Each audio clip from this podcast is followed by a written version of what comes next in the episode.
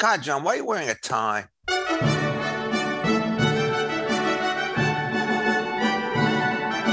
Welcome back to the Law Talk podcast from the Hoover Institution, coming to you, as we always do, from the faculty lounge of the Epstein and Hughes School of Law, where, yes, we still accept Groupons. I'm your host, Troy Senik, former White House speechwriter, co founder of Kite and Key Media, and three time runner up for Waffle House Employee of the Month. And I am joined, as always, by the Roxie and Velma of the conservative legal movement. They are Richard Epstein, the Peter and Kirsten Bedford Senior Fellow at the Hoover Institution, the Lawrence A. Tisch Professor of Law at NYU, and Senior Lecturer at the University of Chicago, and John Yoo, Visiting Fellow at the Hoover Institution, the Emanuel S. Heller Professor of Law at the University of California, Berkeley, and former Deputy Assistant Attorney General in the Bush administration. Fellas, good to talk to you. Um, he, here's my opener for you yes. guys today graduation season is upon us. And I, I was recently a part of one of these ceremonies. First time in a long time I've been to one. And I had sort of forgotten what they're like. So I have to ask you guys, as faculty members, I mean, there's the pageantry of the whole thing. You guys get to wear the cool outfits that, you know, kind of make you look learned, kind of make you look like one of the gayer characters from Hogwarts. But it's a lot. And you guys are doing this over and over again. When you're faculty, are these things enjoyable or are they just utter drudgery after a while? Well, there are two. Okay. There's a distinction to be made. There are generally two ceremonies. One is a mass ceremony done at the university level, in which the entire student body is collected. Um, they'll do this in a large place like Madison Square Garden or on the lawn of the University of Chicago. And there are no individual activities there. It's just the dean on behalf of the school gets a nod from the president. Then there is the small unit in which individual students uh, go up and they get some kind of distinction, either a tap on the shoulder or a book or whatever it is. Uh, the first one is sheer torture um, because it is so large and so impersonal. The second one, if you have students whom you know and you'd like to see, it can be fun. You sit in the pews, you chat with the guy next to you and the faculty and so forth. So those are tolerable. I mean, I've actually missed more lately than not um, for a whole variety of reasons. But when I was regularly teaching in the spring quarter of Chicago before this week, um, this year rather, I used to go to that one. Um, and I enjoyed that one because it was an old thing. The NYU one is by definition much bigger uh, because it's a larger class. So um, I would say uh, what you say is not completely true, but uh, it's certainly Never the is. case if you if you wanted to take attendance in these things and had financial penalties, you could certainly improve the uh, turnout. I bet you like them, John. I bet you like the finery. I I actually don't go to them as much as I used to. I uh, they go on forever, like three or four hours. And uh, one problem we have is that the students select a speaker. They select a faculty speaker, and then they select some other speaker. And so, like, they all, of course, are going to pick I don't know, these speakers who just bore the hell out of me, or they're, you know, crazy left wingers, or I, I, just can't take. So I used to try to grade exams during the whole thing. That, that was also weird. I try to find things. To, I will tell you one one true story. Once I um, was grading exams, and you know, to make it to three or four hours, you can't get up and leave. I got a gigantic 7-Eleven big gulp of Diet Coke. Oh God. And then something, I think uh, maybe one of these killer bees came and I spilled it all over the floor of the faculty section of the graduation area. I, I, don't think anybody wanted me back after that one uh, they, they just take it's hard to get through through them all. I know, I understand that you know for the families it's great, of course, because they want to see their kid. They spent all this money on their education. This is probably the last graduation they're ever going to have, and so they you know walk across the stage and they shake hands with the dean, get their photo taken, and and we get to wear these five dollar you know black nylon robes but I am well. That, that's getting Troy excited actually hearing about that. Easy. But I um, I uh, yeah, I, I I don't understand. I mean, they're they're kind of like a product of the past. You know, I I wonder actually if we go to all this, you know, you know, decentralized on the internet classes and education, clearly moving that way, whether we're going to have any more physical graduations at all. How do we, Well, we'll just an have issue. Zoom graduations? Now I remember what I loved about going to these things. I received an honorary degree from uh, Peru, and, and so I got this South American gown that I could wear with a tassel on top and a medal in front, and it all the way went down. And it turns out I, I was the fashion king of the situation. This sounds like a because- Cadillo Richard, fantasy could of you- yours. Yeah, could we? Could you send a picture in so that the, the Blue Yeti can post that online? I have with to be able to episode? find it. I, I don't even know where my gown is now. This is very scary. Um, so I'd have to dig it So, out. Richard, you sound like if it was from Peru, like there was an alpaca sitting on your head. No, it was a, it was a little tuft on top of it. But I would say this in terms of aesthetics, the American gown, the American gowns lack a certain degree of flair and originality. And these other gowns, which, you know, have three or 400 more years behind them, have a degree of elegance and solemnity that the American Greeks don't have. Uh, so I was standing out because it was one of a kind. And so I like going there, making a fashion statement every time I wore my gown to a graduation ceremony.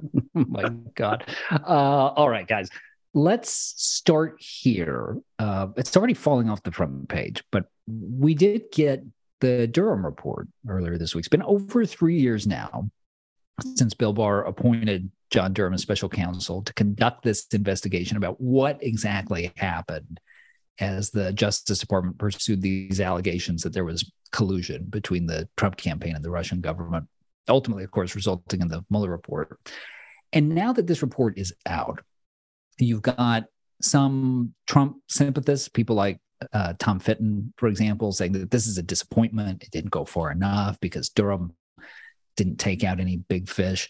On the other hand, you've got people saying this whole thing was a snipe hunt. I mean, the news analysis piece, this is what they called it on the report that came out in the New York Times, uh, ran under the headline After years of political hype, the Durham inquiry failed to deliver. And the, the subhead refers to it as a dysfunctional investigation. Those are sort of the antipodes here. John, what was your reaction to the report? I, th- I think both sides are wrong. I think one, uh, just because you can't prosecute someone doesn't mean something seriously wrong happened here. The only thing that brings me to the second point is the real solution to this is got to come from somewhere else other than a jury in a courtroom, which means it's got to come from Congress and ultimately has to come from the electorate. When you look at the facts, uh, and I think many of which were known, but to see them all put together this way, um, I, I'm very disappointed in the FBI and the Justice Department, which oversees it. Uh, you have a story here of the Clinton campaign paying for a manufactured hoax, which on its face just wasn't plausible. You know, that Donald Trump was somehow in cahoots with the Russians. It just, there was no, as Durham patiently shows, there was just never ever any evidence that this had ever happened, that there was no shred of actual real evidence, completely made up and manufactured. And then you have, uh, uh, sadly, as Durham shows, a biased FBI, either naively or intentionally ran with open arms to grab this made up hoax and then use the vast powers of the government uh, to investigate. And here's the third part uh, to investigate the presidential nominee of a major party. That's the red line that we were never supposed to cross again after Watergate. And so that's what the Durham report. Unfortunately, as Durham says, you can't really prosecute the major players for this and throw them in jail. He tried to put Little Fish in jail and couldn't do it. You know, he had two of his three uh, cases he brought ended up in outright acquittals. So I think the real answer has to be Congress has to have hearings. Congress has to think about restructuring the FBI. Things has to be about restructuring the Justice Department. And if people want to hold the individuals accountable, they got to kick uh, the these people out of office. Right? A lot of these Obama alumni are still in the Biden administration. So the answer has to be political, not legal. What does one say about all of this? Um, I think it's kind of a sad letdown. Uh, Durham was not able to get any convictions, um, but much of that was on sort of, well, we're not quite sure the theory is right. We're not quite sure you meet the burden of proof. Uh, it seems to me that this was a meticulous and careful report. The theory that somehow or other that it exonerates the Clinton people or the Democratic Party writ large, I think would be preposterous. Uh, what Charlie Savage wrote inside the New York Times is kind of sad because when he used to write up in Boston, I think he was a kind of a more independent and tough-minded guy. But this thing just looked like it came right out of New York Times Central without the slightest bit of thought um, in what's going on. But I think the point that John made is the one that has to be stressed. You look at the FBI today and consider everything else that's happened, and you look at what happened during the last campaign with respect to the all the earmarks of Russian disinformation. It turns out that the same kind of tactics are still alive and well in the Democratic Party. Now, what does one say about Trump? Well, the number of epithets that you could describe his temperament, his disposition, his judgment, and so forth are very large. But then you have to ask the following question Which prosecutions, which abuse of presidential authority did he make that is comparable to the ones that happened either with the Mueller report or with all the stuff that comes out from Adam Schiff or all the stuff having to do with this information? And it turns out he's all bar all bark and no bite, and that the Democratic Party is all bite, even though it's a pious thing when it comes to everything else. So it's really an amazingly sad kind of commentary to see the way that this game is going to be played out. Um, I don't think this will have a huge effect on anything going forward, uh, but I do think that we're going to have to worry a great deal about the way in which the FBI and everything else works, because we now see all the difficulties happening as the uh, the Biden administration seems to be slow walking all the investigations on Hunter Biden. They're appointing a real piranha as a prosecutor to take after Trump and so forth. And so that the concerns that one has about bias inside the establishment, it seems to me, are more and more confirmed. I think, in terms of abuse of executive authority, uh, Biden has it heads and shoulders over Trump. I think uh, Mr. Garland is a worse attorney general than I had ever imagined, one of the worst of all time. Uh, you see these obvious signs like the picketing outside the White House. There was that coming out of the White House in front of the Supreme Court justices. And, you know, Ed Meese writes up column and says, How is the rule of law going to be expected if nobody's going to enforce the law to the extent that it applies to Democratic operatives or protesters? So, my view is this is not going to make a huge difference in the election, but it should be reminded to us that the whole system is very badly handled and very badly treated. And that what the Democrats have learned from all of this, if they run fast enough and talk fast enough, they'll not be caught for any of the things that have happened to them. So I suspect they're silently rejoicing, at the same time sniffing at the report and having all of these dismissive remarks. It's not that they will ever put forward a point by point refutation, they don't have that in them. But since there's no prosecution and since the report is turgid and long, they think they're going to be able to weather it out in the long run by just sniping at it today and forgetting about it tomorrow.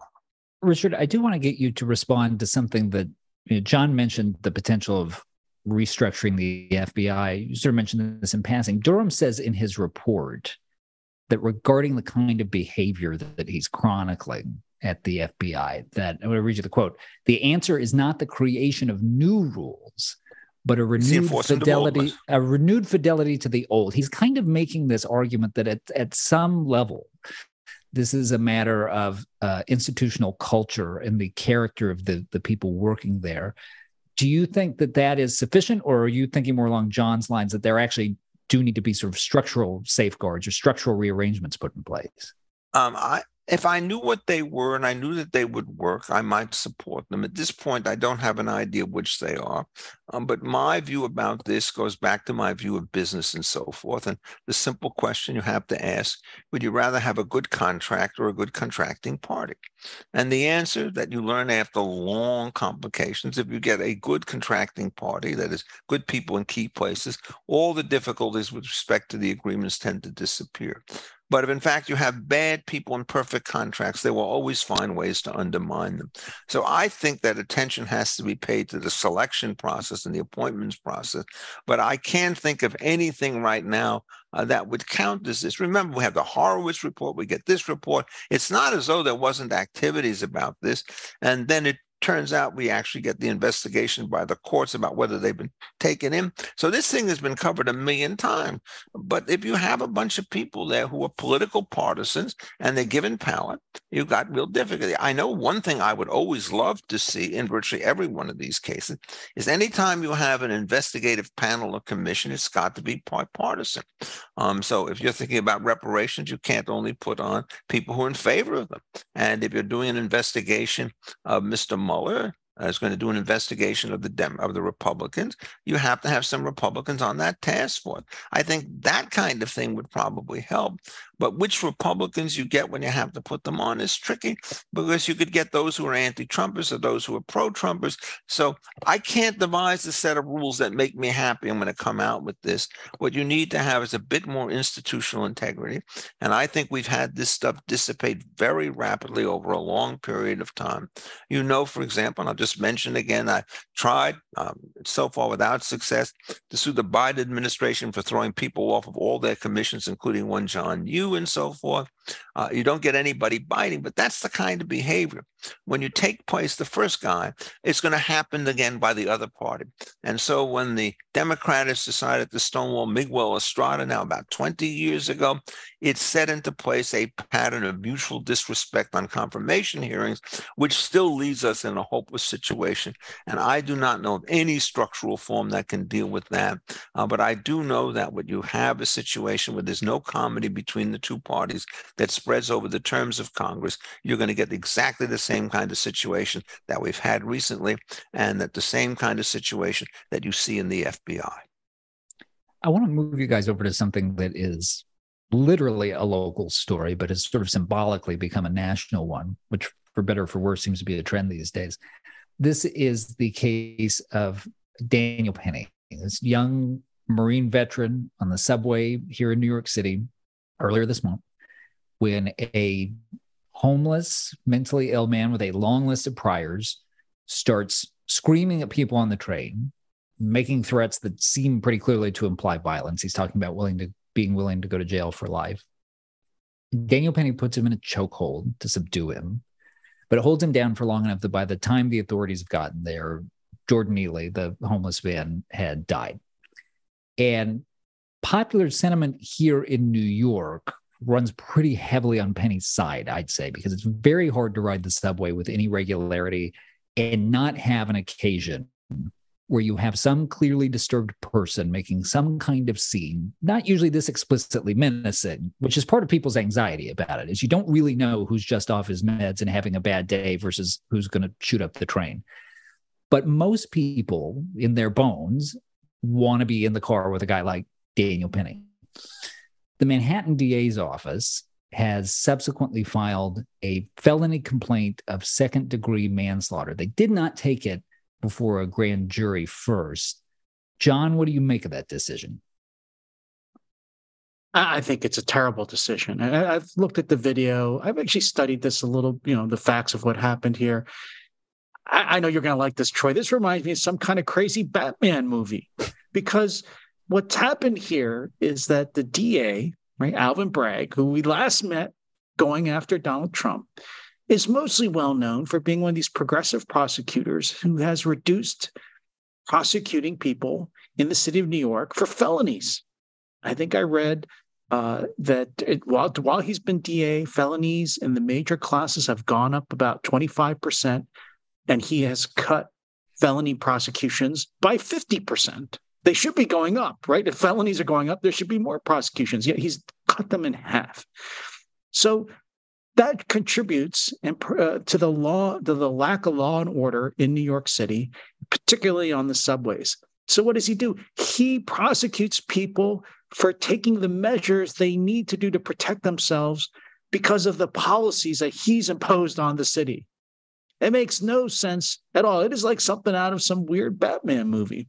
I know Troy hoards all the Batman comics under his bed still, even though Richard and I just learned that he just turned 40 years old. Okay, so happy that's, birthday. That's, yeah, that's a process foul. so I, would like I'd love to hear Richard's thoughts on whether the New York subway has become the state of nature and uh, we all have the right to use force now. But at the very least, even if the rule of law is going on in the New York subways, everyone has the right of self defense. And the right of self defense asks Would a reasonable person in those same factual circumstances be able to use force because the, uh, or in this case, a person who died, uh, posed an imminent threat of serious bodily harm or even death to Penny or other people. I mean, I look at that video and it's not just Penny who thought that was the case because there's two other people trying to hold him down too. This guy kneeling down too. I can't believe that a New York jury of reasonable people would reject a claim of self defense here based on what you see on the tape. Well, it'd be probably defense third parties in addition to self defense. Uh, let me sort of just back off and, uh, and say there are two things. There's the Bragg factor, and then there's the prosecution.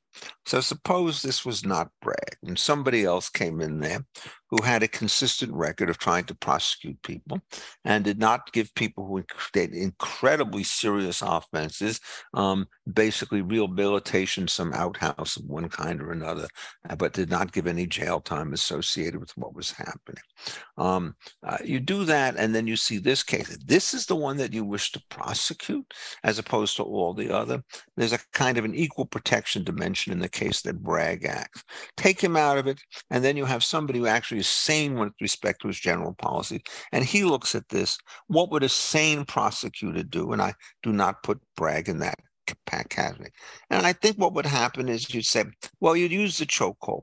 And the hard question you'd want to ask is not were you justified in some kind of physical restraint, but was this excessive force?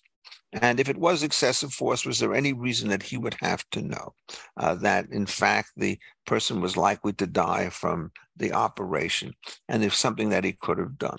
I think that's actually a very, very hard question um, on these things. Uh, the usual rule in these cases, when you do things like this, is if you know that somebody is engaged in activity which has to be regarded as threatening, uh, what you do is you give the benefit of the doubt to the individual who used the force in order to restrain him. Uh, nobody in their right mind would think that he was going after this guy or gunning for him in some particular way. And so I think in the end, what people would say it was regrettable.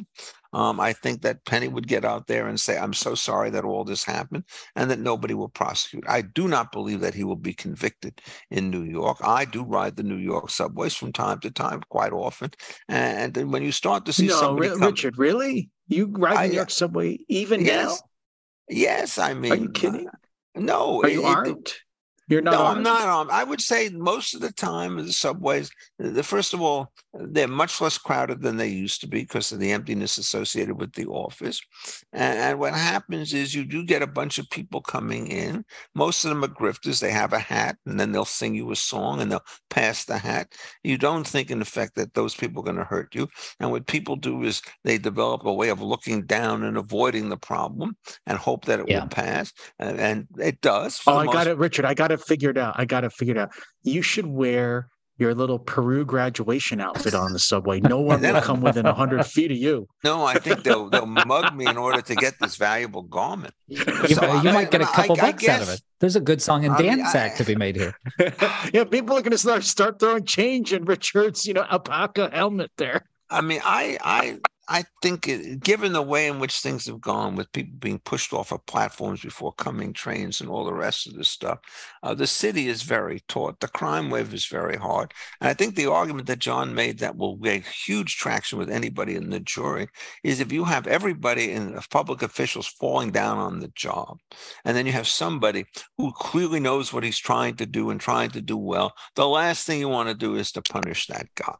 Um, and so I think that it, it's almost certain to be an acquittal. I don't even think you'll get a grand jury uh, to agree to go ahead with the actual criminal prosecution. Uh, but Bragg is, is like this. I mean, the man literally has taken all he's just lost all sense of proportion and balance. The things that he tolerates are inexcusable. The things that he punishes are really quite crazy. I mean, just if you go back to the Trump prosecution, you know, there are a bunch of these cases having to do with missigned documents and so forth, and they usually plead out with a hundred dollar fine or something. And now the same man saying, I'm only applying the law, wants to get, you know, 20, 30, or 40 years out of this uh, by multiplying the kinds of offenses. And what our friend Pros, what, what, what Bragg does not understand is we must live with a system of prosecutorial discretion. But when you get selective prosecutions against targeted people, that isn't following the rule of law. It's abusing the rule of law. And then when you start to prosecute other kinds of people uh, while letting people who commit far greater offenses off, it just completely destroys the confidence that everybody has in the public system. I mean, Chesa Boudin was recalled. I would hope that somebody in New York would think that maybe Bragg was worth a recall as well. Well, one last question on this. To that point, John, uh, many people have been quick to point out the exact same things that you guys are pointing out. The Bragg is bringing these charges at the same time that he's prosecuting what even some of Donald Trump's biggest critics admit is a pretty weak case against him. And then, more to the point, as you guys have mentioned, the DA's office has otherwise been pretty lenient when it comes to crime. I have read suggestions in a few places lately that those kinds of political motivations are a good argument for why we shouldn't have popularly elected DAs, that it'd be better to move to something like the federal system where these are appointed positions and the executive can be held accountable. What's your view on that? I'm not sure. I mean, if you uh, if you look at the Durham report, you might say, "Gosh, we shouldn't have these lifelong bureaucrats in, right, you know, in charge right, right. of the Justice Department." So, it yeah, I I actually tend to like elected DAs because, uh, and it, and I think where everybody's been learning this, you know, for the last six eight years, is there's a lot of um, political judgment that goes into what cases to bring. Right? You, you, you know, as, as a prosecutor, you look at all kinds of things like the seriousness of the crime, the deterrent effect, but ultimately the uh, one of the most important factors is is this prosecution in the public interest. Now, how the hell is a prosecutor supposed to know it's in the public interest? So we kind of think, well, the uh, being elected, you go out there, you tell the voters what you think is in the public interest. Now, the thing about Manhattan, I, I, you know, Richard's an inhabitant of this benighted isle, but on the island of Manhattan, they knew what they were getting. I mean, this guy Bragg made no secrets of what he wanted to do, just like Chesa Boudin out here in San Francisco or Krasner in Philadelphia. You know, these George Soros funded prosecutors are, you know, are clear that they think there's been too many prosecutions brought and they don't want they want to divert a lot of people uh, away from prison and towards these different programs. And I, I mean, yeah, I don't think Penny should be prosecuted. I think he has a right to self-defense. On the other hand, this is what the people of Manhattan voted for. Yeah, look, uh, my own view about this is both systems have infinite imperfections associated with their operation. Um, and what you can do is, if you want to have appointed people, what you announce is that the uh, political demagogues take over. And then, if you want to get rid of appointed people like the ones in the FBI targeted by Mr. Durham, you say people who are isolated from serious political checks will engage in all sorts of abusive activity. I think, in effect, that the structural remedies are extremely, or the structural choices are extremely iffy both ways. And that would the only way that you can solve this is to get people in office have some degree of personal integrity and judgment. And when if you had appointed somebody like Alvin Bragg, I would have been screaming. If you elect somebody like Alvin Bragg, I'm screaming. He replaced who was it, Morgenthau? Somebody who'd been around for a very, very no, not him, a very Cy long Vance. period of Vance. Cy, Cy Vance. Cy Vance. I mean, this guy's been in the office before for 20 him was Morgenthau. Yeah, but now that okay, you get these two guys and they're in office for 50 years, and you get one one tenth of this kind of a problem that this guy can introduce. And so you have to say, well, if the electoral system worked for 50 years, why doesn't it work in the last two? And I think the explanation is they both break down for the same reason, which is the very high level of polarization inside the political system is such that you get woke candidates who win, who now have a political mission, which they layer on top of that for justice. And, you know, this started with George Floyd in many cases, and it's going to continue so long as that form of political behavior becomes becomes respectable. Um, now, will it change? New York City is what, 85% Democrat in Manhattan, I would guess. Um, I don't see anything changing. In fact, the Democratic Party in New York State is such a big tent that is now clear a very deep division between the radicals in the state assembly and the state senate and the relatively conservative i use the word relatively conservative governor on the one hand and mayor on the other hand people understand that there's just a lot of tension brewing in the city and it's left against left far left against center left. Um, and I you can't solve that thing either way. If so long as you have these huge choices, both appointments and elections will have cosmic consequences because there is, in effect, no agreement. You these you have a 51-49 vote, and it's just a huge difference in terms of the way in which the office is going to operate.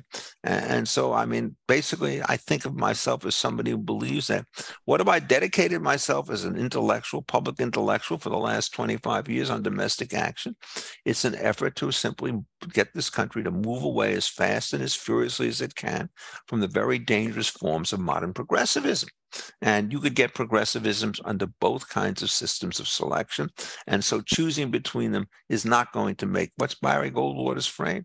Dime's worth of difference. A lot of it's going to depend on the individual draw rather than on the system of selection to that point that you just made, Richard, about the split within the Democratic Party, it's probably worth noting that John referenced the uh, progressive prosecutor in Philadelphia. Then we just saw the night before we are recording this, uh, the Democratic nominee for mayor in Philadelphia, which means the de facto next mayor of Philadelphia, a tough on crime Democrat. So you never know how it's going to shake out in these jurisdictions. Uh, okay, guys, I do want to get in one Supreme Court case. Our next episode will probably be rotten with them as the court wraps up its term.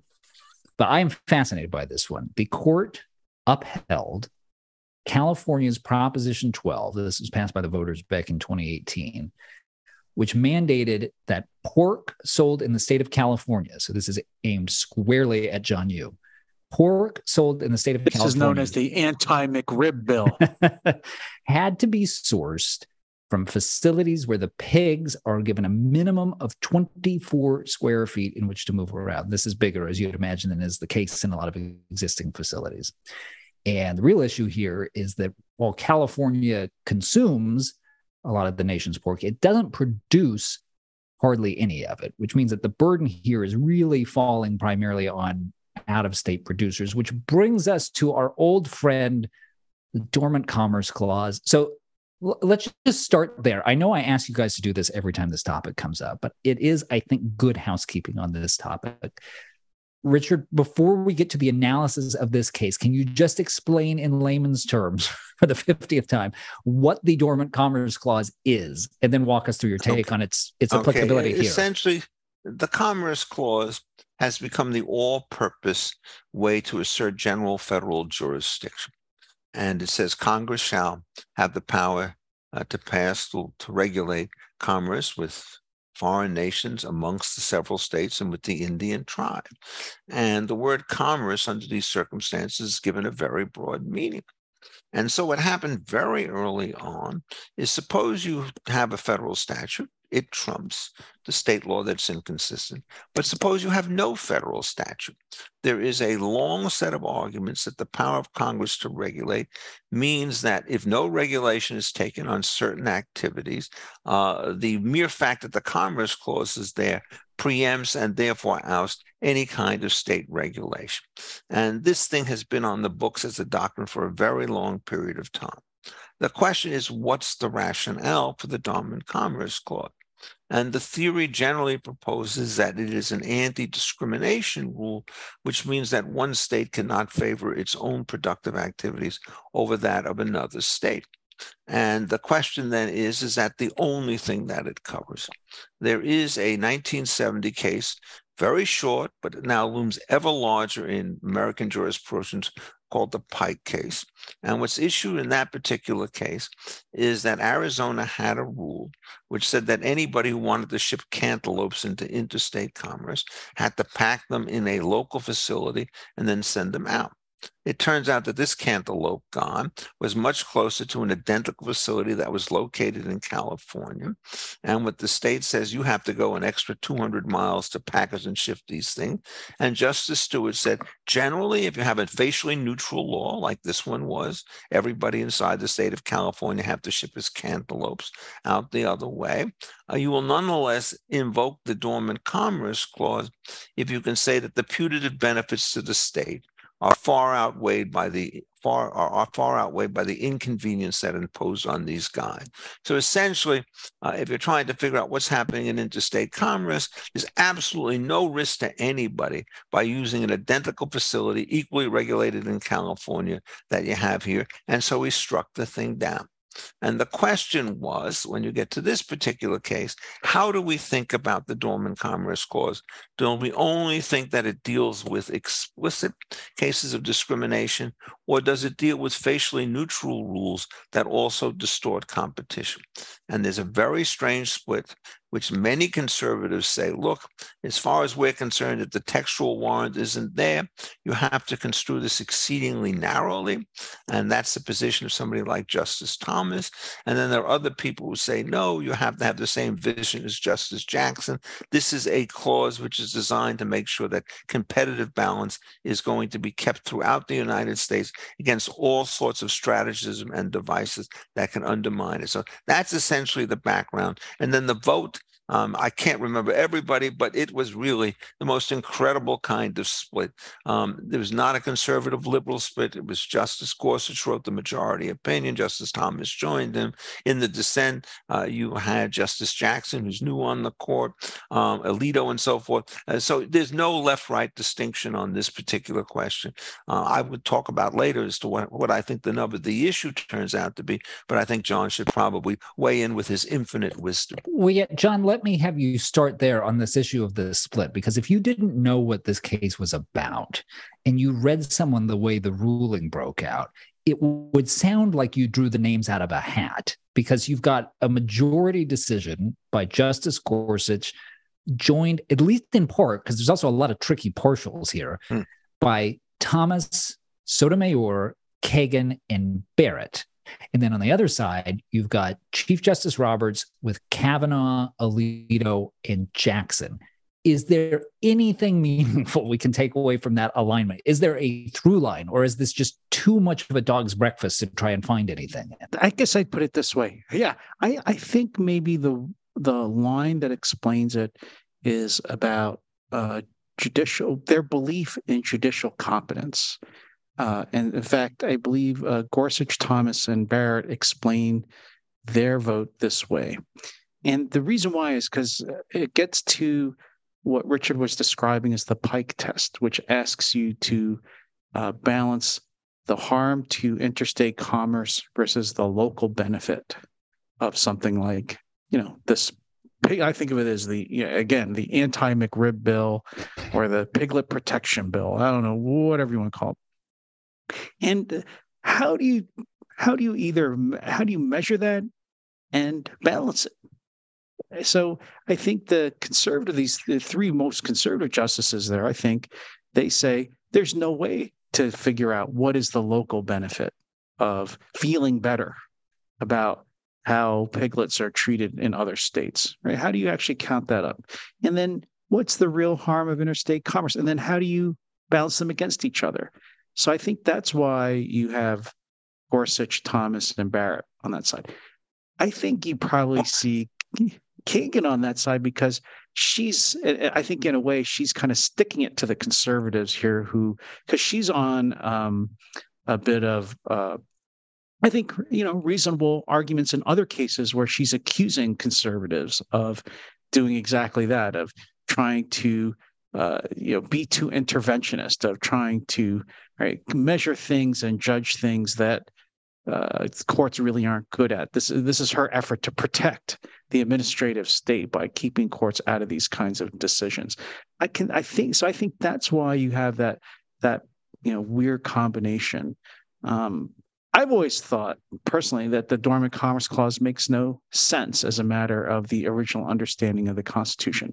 I think Richard gave a good explanation about why it makes good policy sense. I mean, it's been part of creating the unified national market in our country, which has done great good for all of us.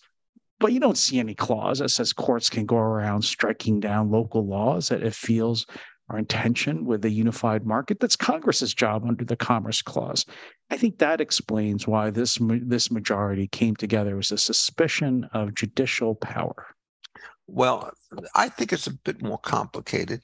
Um, in particular, what happens is there was a deep disagreement amongst the various Supreme Court judges about the question of how you think about balancing under the Pike test.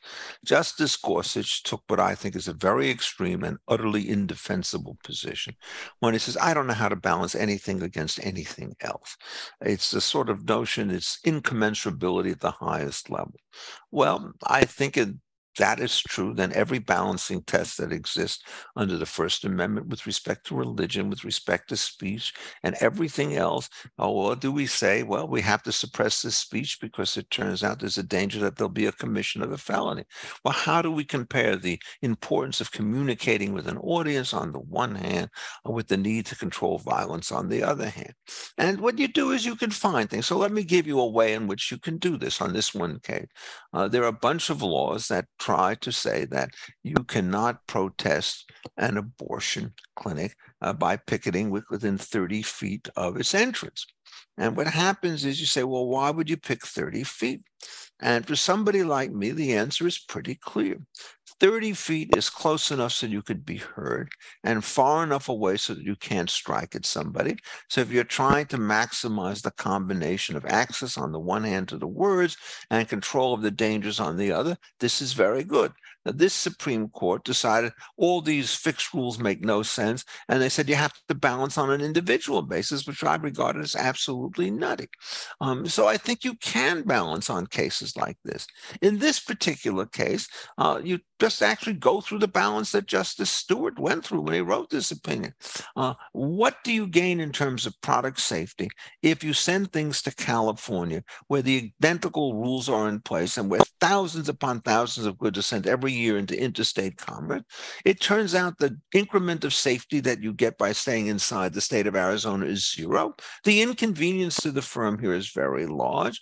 It's not a discrimination case because even if you were a far foreign corporation, corporation doing business inside that. You could apply the same regulation to the foreign company that you do to the domestic company.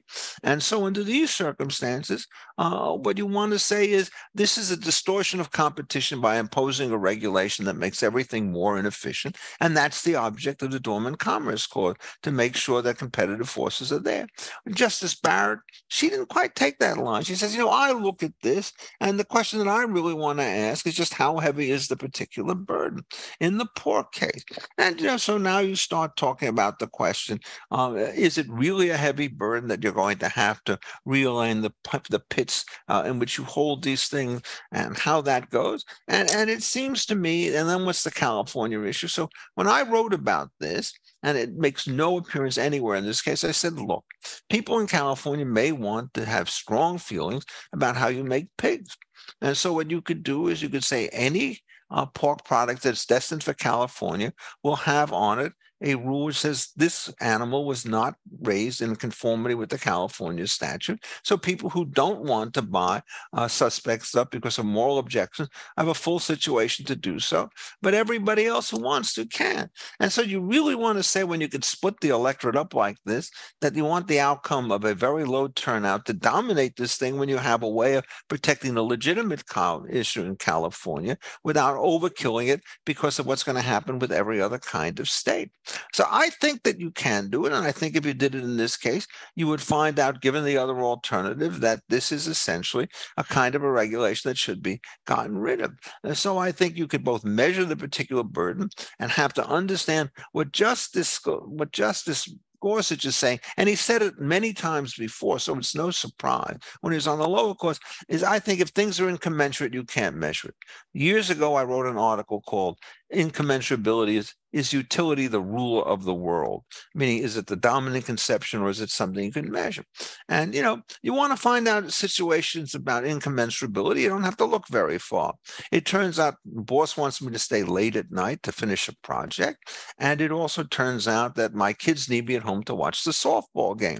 And it is incommensurate to figure out how long you stay is against the pleasure under justice um, Gorsuch's situation. There's nothing you can do. And what happens, everybody kind of figures it out. You tell the boss, I'll come back in after the game is over and finish the project. And he says, fine.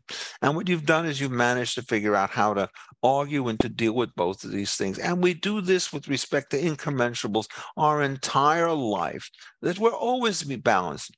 And then the second point is, well, I can do it with respect to my boss. You ask the following question. Let's go to the state legislature. He says, Justice Gorsuch is, well, uh, they're better equipped to do this. What tools do they have uh, that a smart judge doesn't have in trying to deal with this issue? The identical arguments are going to take place in both fora. And so it seems to me to say that there's some magic legislative power to do balancing is wrong. And if you think of what we just said before, uh, we said, well, do you want to elect officials to be prosecutors or do you want to appoint them?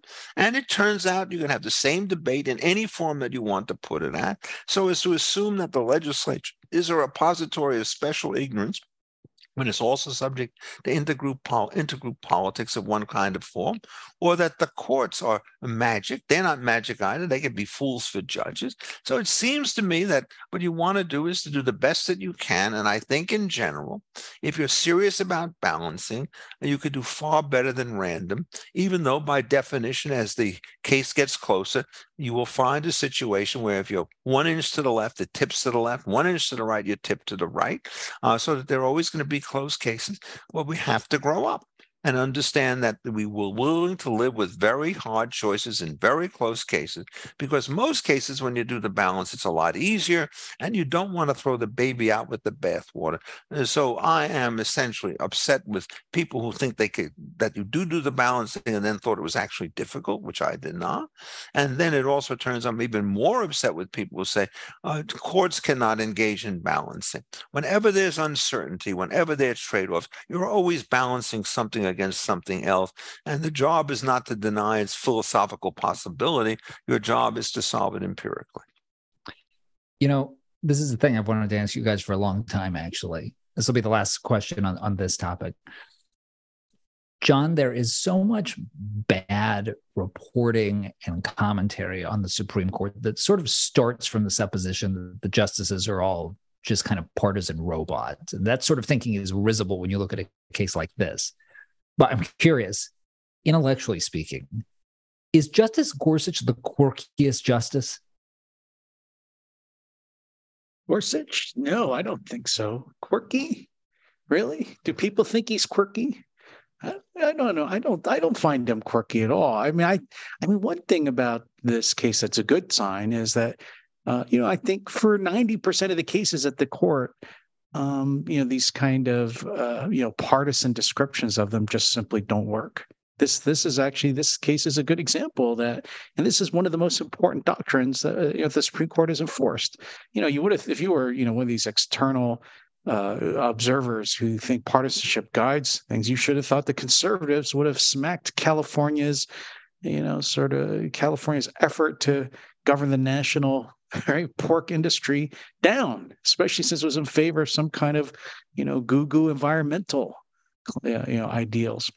But didn't work out that way. And I think actually 90% of the cases are like that. It's just the 10% of the cases which are uh, you know re- really controversial that really call on you know, judicial ideo- ideological differences where you see you know any ability to claims I, you know in terms of a quirky though i don't know i mean my boss justice thomas likes to uh, you know, drive around the country in an RV. That seems pretty quirky to me. Well, I mean, in, intellectually than, uh, quirky. Intellectually quirky. Oh, I mean, intellectually unpredictability. Quirky.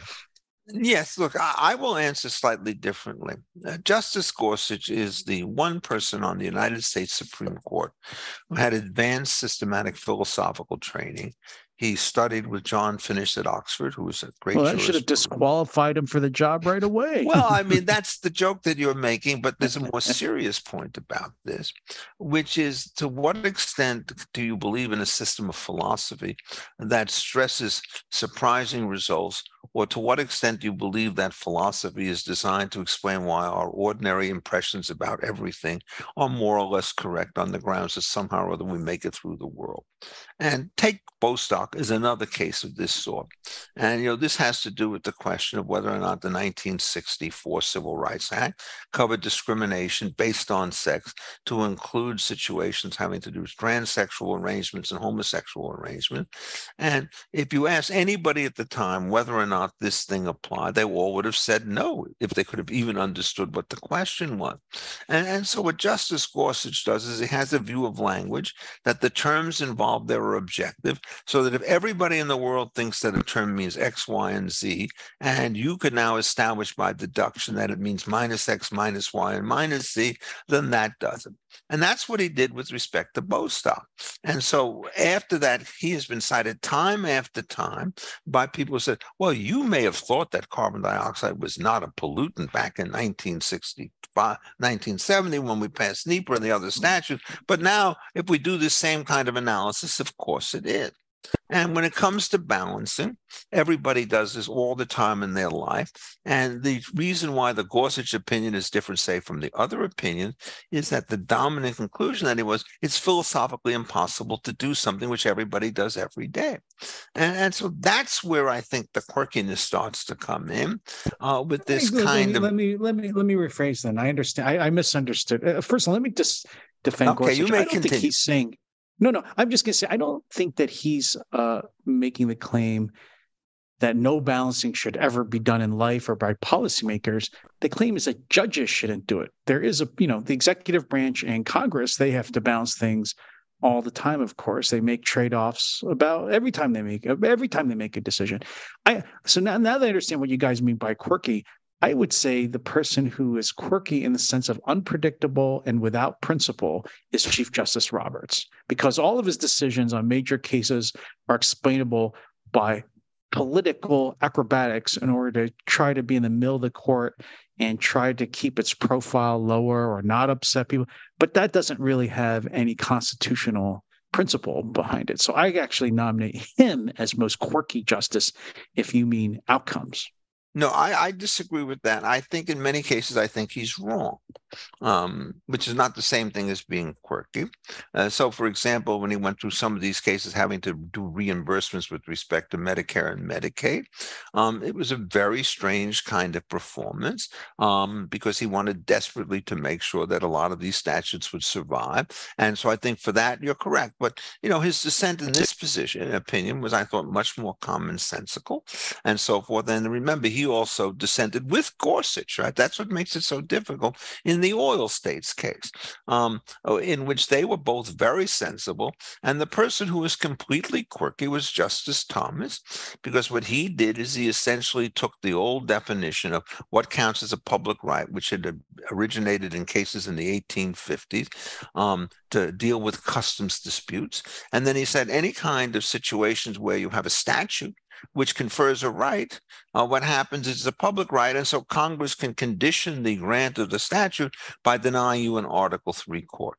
And I regard that position, which he just recently reiterated in another one of these cases, absolutely madness. And I thought that Justice Gorsuch was wrong. I mean, if you see real abuses, uh, you don't want to say the problem that we have with this abuse is that Congress did not make its intention clear. And so therefore, we assume that the access to a judicial forum will be protected. Because the next time around, Congress, which knows exactly what it wants to do, can simply say, we're going to deny you the forum. And so I regard a lot of the structural arguments that come out as being misguided because these are blatantly due process violations in which biased prosecutors get together with biased commissioners to decide their own cases, and they won't pull the trigger on that particular kind of issue. So uh, I think it's a kind of a quirky danger to put all your weight on the separation of powers issue, when in many cases it turns out individual rights is a better way of going after these kinds of questions. So I think what we're about to see, unless these cases get straightened down, is a very twisted body of law dealing with the interaction between the appointments power on the one hand, the due process issues on the other hand, uh, the legal questions of separation of powers issue, the right to jury trial, and so forth, because I don't think they really are going back to first principles. But the point that I'm just making about Gorsuch is he tends to think that uh, articles of deep philosophical skepticism, which means that nobody knows what they're saying or they're doing, get too much weight. I've always regarded the greatest philosophers as those people who could explain why common practices make sense, not why those who try to make sure that they're all incoherent. And so that legal skepticism that you see associated with causation and possession and so forth, which has brought down so much sensibility in the law, that's the thing that I'm worried about uh, with his kind of philosophical work. Um, but in other cases, again, it, it's erratic because sometimes he's maybe the only judge who's actually on the money because I mean he's an extremely formidable intellect. We're running out of time. So the last thing that I want to ask you guys about today. I love this story so much. This is like a lifetime achievement award in urban misgovernance. The city of Baltimore is the latest city to join a suit. Seattle is part of this. So is St. Louis. Um, so is Cleveland, a bunch of other cities. A suit against Hyundai and Kia, claiming that their vehicles are too easy to steal, and that that's increasing rates of auto theft and thus qualifies as a public nuisance. Uh, probably worth noting too, as if this story needed to be any more bananas, that the, the spike in car theft around these brands uh, has its roots in a series of TikTok videos that show how easy they are to hotwire.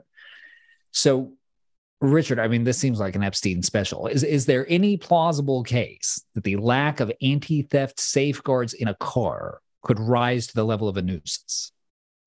Um, this is part of an industry to take the public nuisance concept and to push it to cover anything that you wanted to cover. The original concept, which was developed in complete thoroughness back as far as 1536 and so forth, was you committed a public nuisance when you blocked a public road. You committed a public nuisance when you polluted a public water. And so the standard test of what was a private nuisance became the test of what was a public nuisance if it turned out that the property interest that were affected in fact with those that were publicly owned. In this particular case, you know, why would you want to say it's these companies? The uh, city of Baltimore has control, and they can say if you wish to sell cars in this particular city, you have to equip them with a certain kind of lock that will prevent them from being a theft. And the lock that you're talking about could be sold separately from the car itself, or could be built into the car, or added in by a dealer. They didn't want to do all of this stuff, um, so instead of saying that this is a public nuisance caused by those companies, uh, you can say that their individual drivers have been negligent in their failure to do it and then treat it as an individual rhyme. What they're trying to do in all of these cases, these cases in the opioid cases, is to take actions of individual dereliction and find a way to cover the social cost uh, to cover up for their own kind of incompetence. Uh, this is very similar to the actions that are brought by saying, you know, all the oil companies are responsible for all the pollution in the United States because they sold oils to people who drove cars. And you really want to tell us that the guy who drives a car does not realize that there's gas coming out of the trunk or out of the emissions pipe or something or other? Uh, those are not public nuisance cases. Uh, it turns out the public nuisance cases is against the emitter. And what happened is the American Electric case over a dozen years ago uh, said uh, you can't bring those because of the federal preemption situation. So all of this stuff is an effort to get out of direct regulatory rules and if you look at the case of the cars, uh, there's nothing about NHTSA, the National Highway Traffic and Safety Commission, which says, oh, by the way, you have to put these things on your cars. And so I would think that the field has been occupied by other than government regulation, and that I just wish that people would uh, stop trying to abuse these things because it's nice for us uh, to have cheap jokes about this, but if you're somebody at a major corporation who has to defend yourself against these kinds of activities, uh, remember, uh, since these are common mode failures, uh, you could be responsible for thousands upon thousands of dollars of damages. And what you thought was a small regulatory issue now becomes a you bet your life issue because in all of these cases, any fine, if it's going to be imposed, would be $20. And then when you start to do this thing, all of a sudden the cost is $200,000. And John, I mean, presumably none of this affects you because when you drive, you just have your valet stay with the car. I I love uh, Hyundai's and Kias, but uh, they're not fast enough for me. and, and why, and why, those, and why those two brands and none others is what I don't understand. I mean, look, there is a theory. The allegation the is that they're they're um, uniquely derelict on Easy this front, and, and, this is being no, I, catalyzed look, I mean, by I, those technologies. And, and so, and this is the and what percentage of the market do they operate? Well, this is the interesting thing. I looked at this a little bit, and I don't even. I thought I read that Hyundai's and Kias are not even one of the top five cars stolen in Baltimore. They're not even stolen all that much in Baltimore. That's the other weird thing about it. it. Is I think they're, you know, maybe they're picking on Hyundai and Kia because they also have no production or major sales offices in Maryland, perhaps, or any of these other states, right? These are, I think Hyundai and Kia, like uh, Toyota and Honda, are you know have a lot of U.S. production based in non-union states. You know, yeah, usually in know, the South, um, union states in the South, and so this I think that's a lot of what's going on here too. Is that this is progressive blue states going after pro- you know, producers that have factories in right uh, non-union states, but I think I mean, isn't that what's really going on here? This is just sort of extorting company, disfavored companies from disfavored states for money, and to cover up, as Richard said, to cover up for the. In this way, it's kind of like the Penny and Neely case to cover up for the failures in these cities, uh, Baltimore, obviously, in these cities to maintain law and order, right? So instead, right, it's just like blaming. Uh, you know, good Samaritans on the subway line uh, for your own failures to maintain law in the subway. And this is uh, yet, yet another city where you had yet another progressive prosecutor who they're blaming car companies because of their failure to maintain law and order on the city streets of Baltimore. Baltimore has lost, you know, maybe 30% uh, or more of its population since 1950. It was one of the more prosperous cities in the United States before the progressives took over. And the irony is there is now something worse than segregation. It turns out to be progressive government because they wreck everybody. And this is exactly the effort to turn the attention from themselves and their many failures associated with law enforcement. And, and it's a public disgrace that they should do that. Some cities like Pittsburgh have gotten their act together. Others like Detroit are trying to improve this situation. Uh, but I think that Baltimore remains sort of right at the bottom of this kind of a list. It should be in receivership of some sort. So incompetent is its uh, representation. So I think what John says, it's a diversion tactic, is probably all too correct. And it's the kind of thing that just brings tears to your eyes because you're diverting resources that can be used to stop real crime in order to engage in one of these showboating operations. All right, fellas, that's all the time that we have for today. My thanks to you both, as always, to our producer, Scott Immergut, and to all of our wonderful listeners. Remember to do us a favor and rank the show wherever you get your podcasts. We'll be back with you soon. Until then, the Faculty Lounge is officially closed.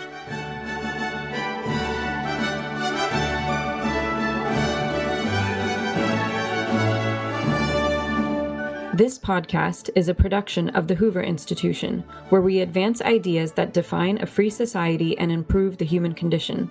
For more information about our work or to listen to more of our podcasts or watch our videos, please visit hoover.org.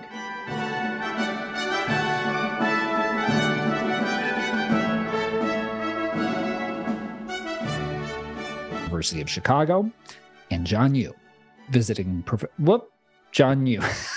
I screwed up. Three, two. Start no, over. You, you don't Start need to start over. from the very top, do you?